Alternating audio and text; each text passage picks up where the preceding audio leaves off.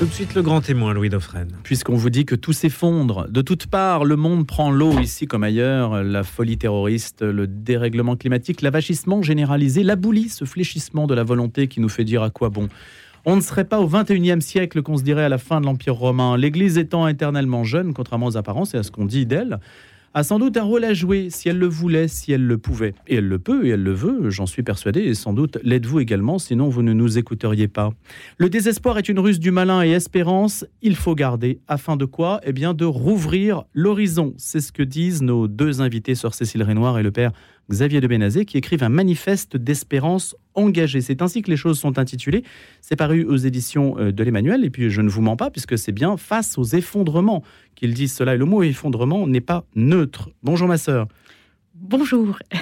Et bonjour mon père. Bonjour. Voilà, alors je vais vous présenter rapidement parce que on a quand même beaucoup de choses à dire, mais ça, vous situe bien sûr dans euh, votre réflexion. Sœur Cécile Renoir, vous êtes présidente du campus de la transition, je reviendrai sur cette expression, directrice scientifique du programme CODEV à l'ESSEC Business School, donc l'ESSEC bien connu, deuxième école de commerce, et le père Xavier de Bénazé.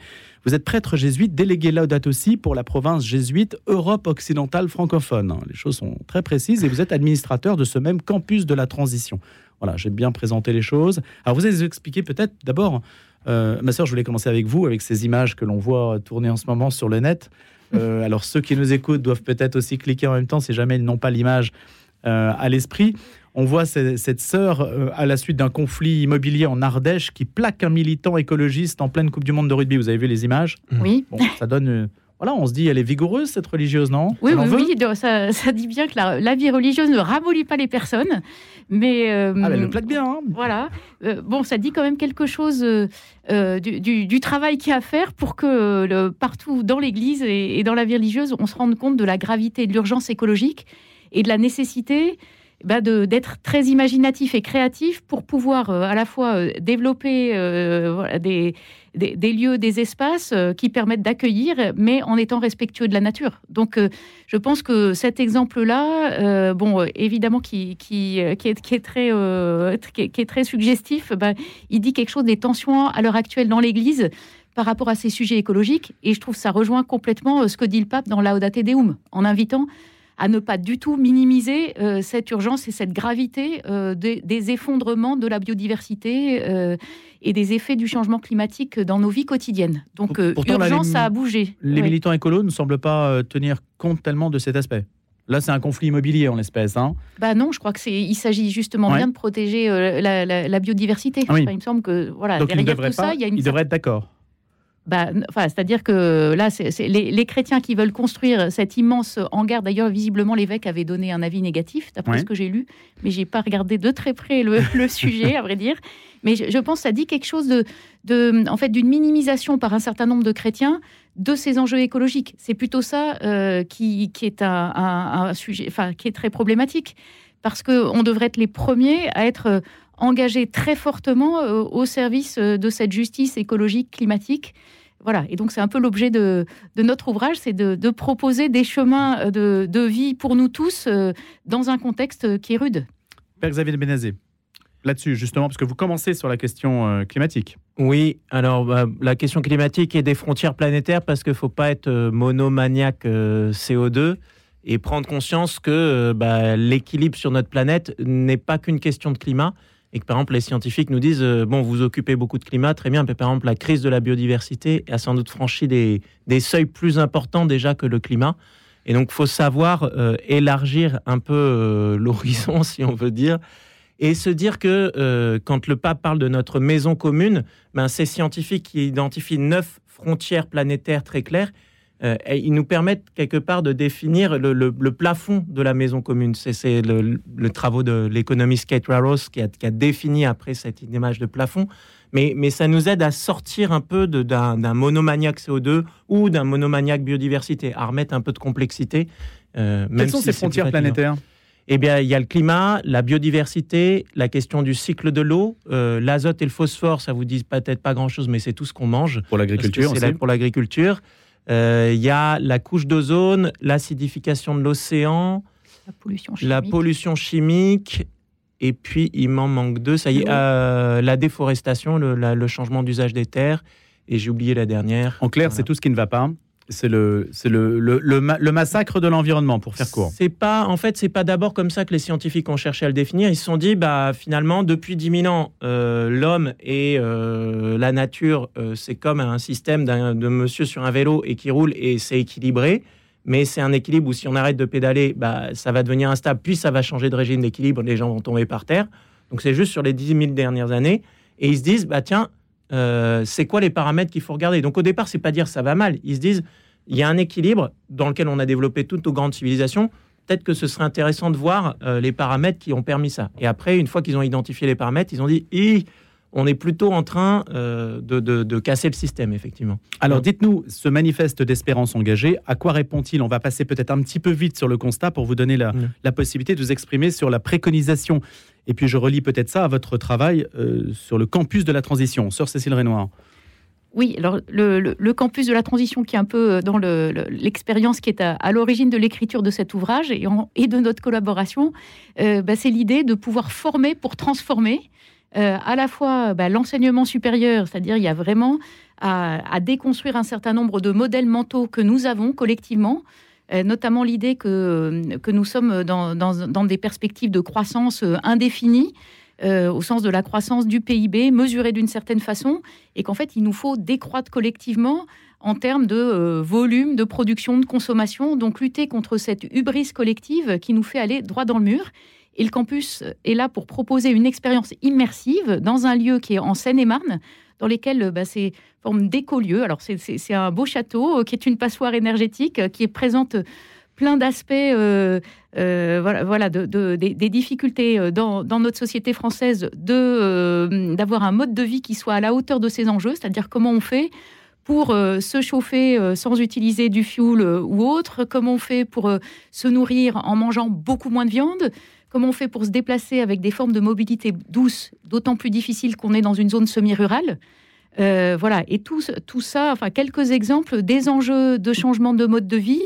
Et ce qu'on essaye de faire, c'est de montrer que tout ça n'est pas un tissu d'injonctions, de mauvaises nouvelles, mais que ça peut être aussi un levier pour vivre mieux ensemble.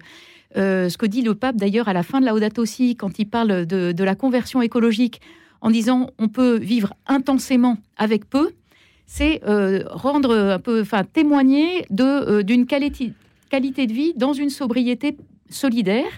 Et tout ça, ben, le faire en accueillant donc des enseignants-chercheurs, des étudiants, des professionnels, pour qu'ils puissent se mettre en route et réfléchir à des transformations à différentes échelles, y compris à ce qui est nécessaire de transformer dans nos politiques publiques, dans les stratégies des entreprises. Voilà, et donc c'est euh, comment s'embarquer ensemble et dans un territoire euh, bah, qui présente euh, des spécificités et qui est illustratif du fait que à chaque fois il s'agit de réfléchir en tenant compte des spécificités culturelles, géographiques des lieux où nous nous trouvons à travers la planète pour entrer dans, ce, dans cette démarche de, de transition et de transformation. Vous avez bien dit décroître collectivement. Hein oui. Donc c'est bien la, décroissance. Vous êtes sur cette ligne-là. Alors on est sur euh, oui. Alors le mot décroissance, il peut euh, il peut beaucoup crisper certains. Je pense qu'il faut avoir le courage de dire euh, décroissance de certains secteurs d'activité pour pouvoir croître. Alors si on parle de la question de la création des emplois, créer des emplois et créer de l'activité dans des secteurs qui permettent de favoriser une vie digne pour aujourd'hui et pour demain. Pour, donc, donc tout ça nous demande de regarder avec beaucoup de lucidité. Donnez-nous un exemple de cette mutation. Dans quelle mesure est-elle possible? Bah, cette mutation, elle suppose que euh, on cherche à, regarder ce dont nous avons vraiment besoin dans nos vies quotidiennes et réaliser que pour permettre l'accès de tous euh, aujourd'hui et demain à des biens et services de base, nous prenons conscience du fait que, par exemple, la fast fashion euh, dans le domaine de, de, la filière des vêtements, de l'habillement, euh, quand on sait que chaque Français en moyenne achète 35 vêtements et 4 paires de chaussures, et c'est le double aux États-Unis par an, ben, on se dit c'est juste, on marche sur la tête. Et de mauvaise qualité donc. Et de très mauvaise qualité. Donc c'est produire euh, euh, des, vêtements de bonne qualité qui durent, trouver des moyens, ça peut être aussi se les échanger, enfin voilà, et il y, a des tas de choses à inventer dans nos vies quotidiennes pour justement arrêter ces, voilà, cette démesure collective. Mais ça veut dire que vous relocalisez les emplois, en fait. Parce que si vous les relocalisez, forcément, vous allez avoir une main-d'œuvre plus chère et donc des prix plus élevés aussi. Oui, alors il y a de ça. D'ailleurs, un certain nombre d'économistes, depuis, euh, depuis une vingtaine d'années, réfléchissent à, à cette reterritorialisation d'un certain nombre de productions en disant il s'agit, on ne parle pas de tout, mais de, quand même de beaucoup de choses, et en se disant que c'est aussi euh, au nom de la justice internationale qu'il s'agit euh, d'élever les standards euh, sociaux un peu partout, parce que dans ces chaînes de valeur mondiales, bien souvent, et c'est ce qu'on avait vu avec, si je reprends toujours cette filière textile-habillement, avec le drame du Rana Plaza au Bangladesh Oui, au Bangladesh en 2013, auquel 1200 personnes, des couturières, des femmes essentiellement, sont décédées dans l'effondrement d'immeubles dans lesquels elles, elles fabriquaient elles cousaient ces vêtements qu'on achète ensuite à bas coût, parce que les, les entreprises dites donneuses d'ordre ont externalisé la production dans des pays dans lesquels ça coûte beaucoup moins cher.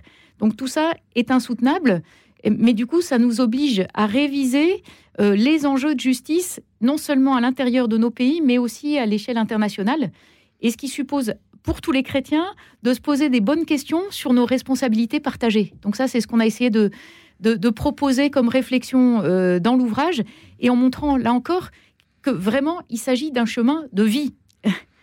Et donc la décroissance, vous l'associez, Père Xavier de Benazé, à quelque chose euh, d'éminemment positif. Si le terme est aujourd'hui un peu clivant, en fait, il faut voir de quoi on parle. Là, on, se focalise sur décroissance dans le sens décroissance du PIB. Bon, on aurait eu un accident en venant ici, euh, ça aurait fait croître le PIB. On est venu euh, tranquillement en métro et moi en Vélib. ça n'a pas fait croître le PIB au-delà du ticket de métro. Donc, c'est bien, bon, c'est un exemple très court, mais qui montre qu'on peut faire croître le PIB avec une vie pourrie. Euh, et du coup, la question n'est pas tellement la décroissance du PIB et se battre sur la décroissance du PIB que de se dire, en fait, qu'est-ce qu'on a envie de, faire croître? Et en particulier, là, euh, nous, comme chrétiens, euh, pris dans ces débats, bah, qu'est-ce qui compte? Et, à quoi est-ce qu'on a envie de donner vraiment de la valeur? Est-ce qu'on a envie de donner de la valeur à la bourse ou est-ce qu'on a envie de donner de la valeur à notre vie de famille, à notre vie de paroisse, à nos vies associatives avec les hommes et les femmes de ce temps? Et on, est en association, on est bénévole, ça ne fait pas croître le PIB. Voilà. Donc on peut très bien, on peut se focaliser sur la décroissance si on veut, mais on peut aussi se faire un pas de décalage et se dire, en fait, on n'a jamais dit que la croissance, en particulier comme chrétien, euh, devait être l'absolu. Enfin, ça commence à ressembler à une idole quand on se focalise sur tout et qu'on est prêt à tout lui sacrifier, y compris une vie de famille parce qu'on bosse comme des bourrins, y compris la vie d'ouvrière au Bangladesh parce qu'on veut un t-shirt pas cher. Là, il y a quelque chose qui n'est pas ajusté. À quoi euh, mesurez-vous l'influence que vous pouvez avoir? Vous parlez aux étudiants, euh, en particulier de l'ESSEC, donc vous leur dites, en fait, à ceux qui se destinent aux études commerciales qui sont dans ce système aujourd'hui que vous décriez, donc vous leur dites exactement l'inverse de ce pourquoi ils sont en train de se former. Oui, alors ce qui est impressionnant, c'est de voir euh, le, nombre d'étudiants qui se mobilisent aujourd'hui. Alors, ce n'est pas, pas tous les étudiants, mais, mais depuis notamment 2018, il y a eu tout ce mouvement euh, d'étudiants qui ont signé un manifeste et qui, sont réunis aujourd'hui euh, dans le mouvement qui s'intitule Mouvement pour un réveil écologique, qui sont beaucoup d'étudiants de grandes écoles, justement, qui disent eh bien, euh, nous voulons réviser nos zones de confort, disent-ils, pour pouvoir promouvoir des activités professionnelles qui soient à la hauteur des enjeux. Et ils ont fait un certain nombre de rapports remarquables sur justement les problèmes posés par un certain nombre de secteurs industriels qui, à leurs yeux, ne sont pas soutenables et sont contradictoires avec, euh, avec les, conditions du bien vivre aujourd'hui et demain.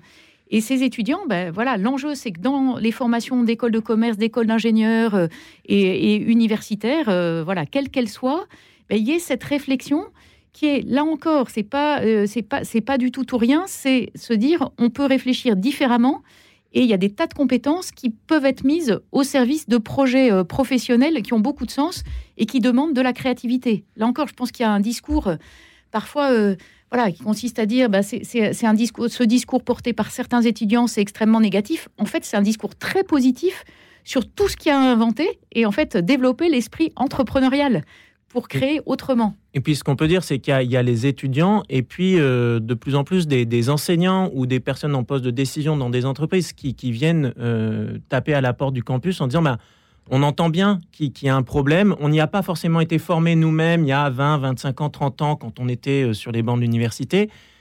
Et, on sent qu'il y a un défi essentiel, y compris pour mon entreprise ou pour mon administration publique. Donc, euh, ben, je viens là parce que je ne sais pas très bien où je vais, mais j'ai besoin euh, d'inspiration, j'ai besoin d'entendre quelque chose de différent.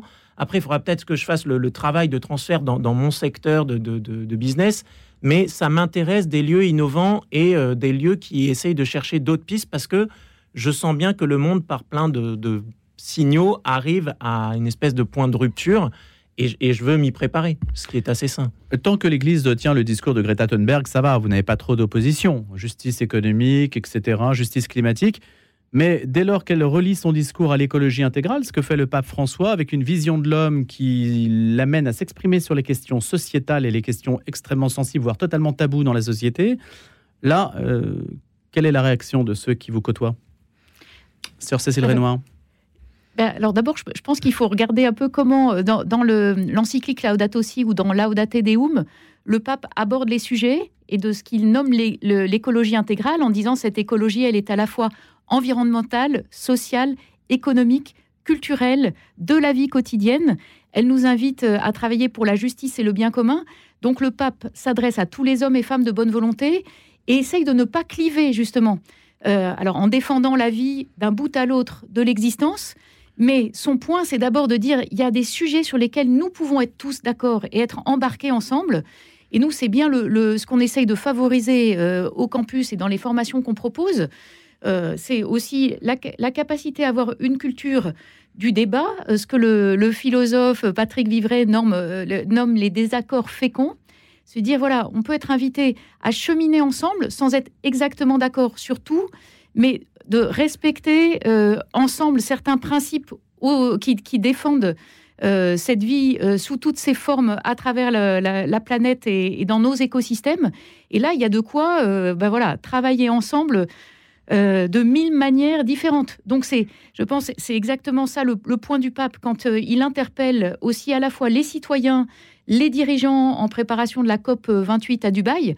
C'est dire, écoutez, là, euh, on est euh, sur des trajectoires qui sont plutôt, pour parler là, comme le secrétaire général de l'ONU, euh, plutôt du suicide collectif que de la coopération internationale.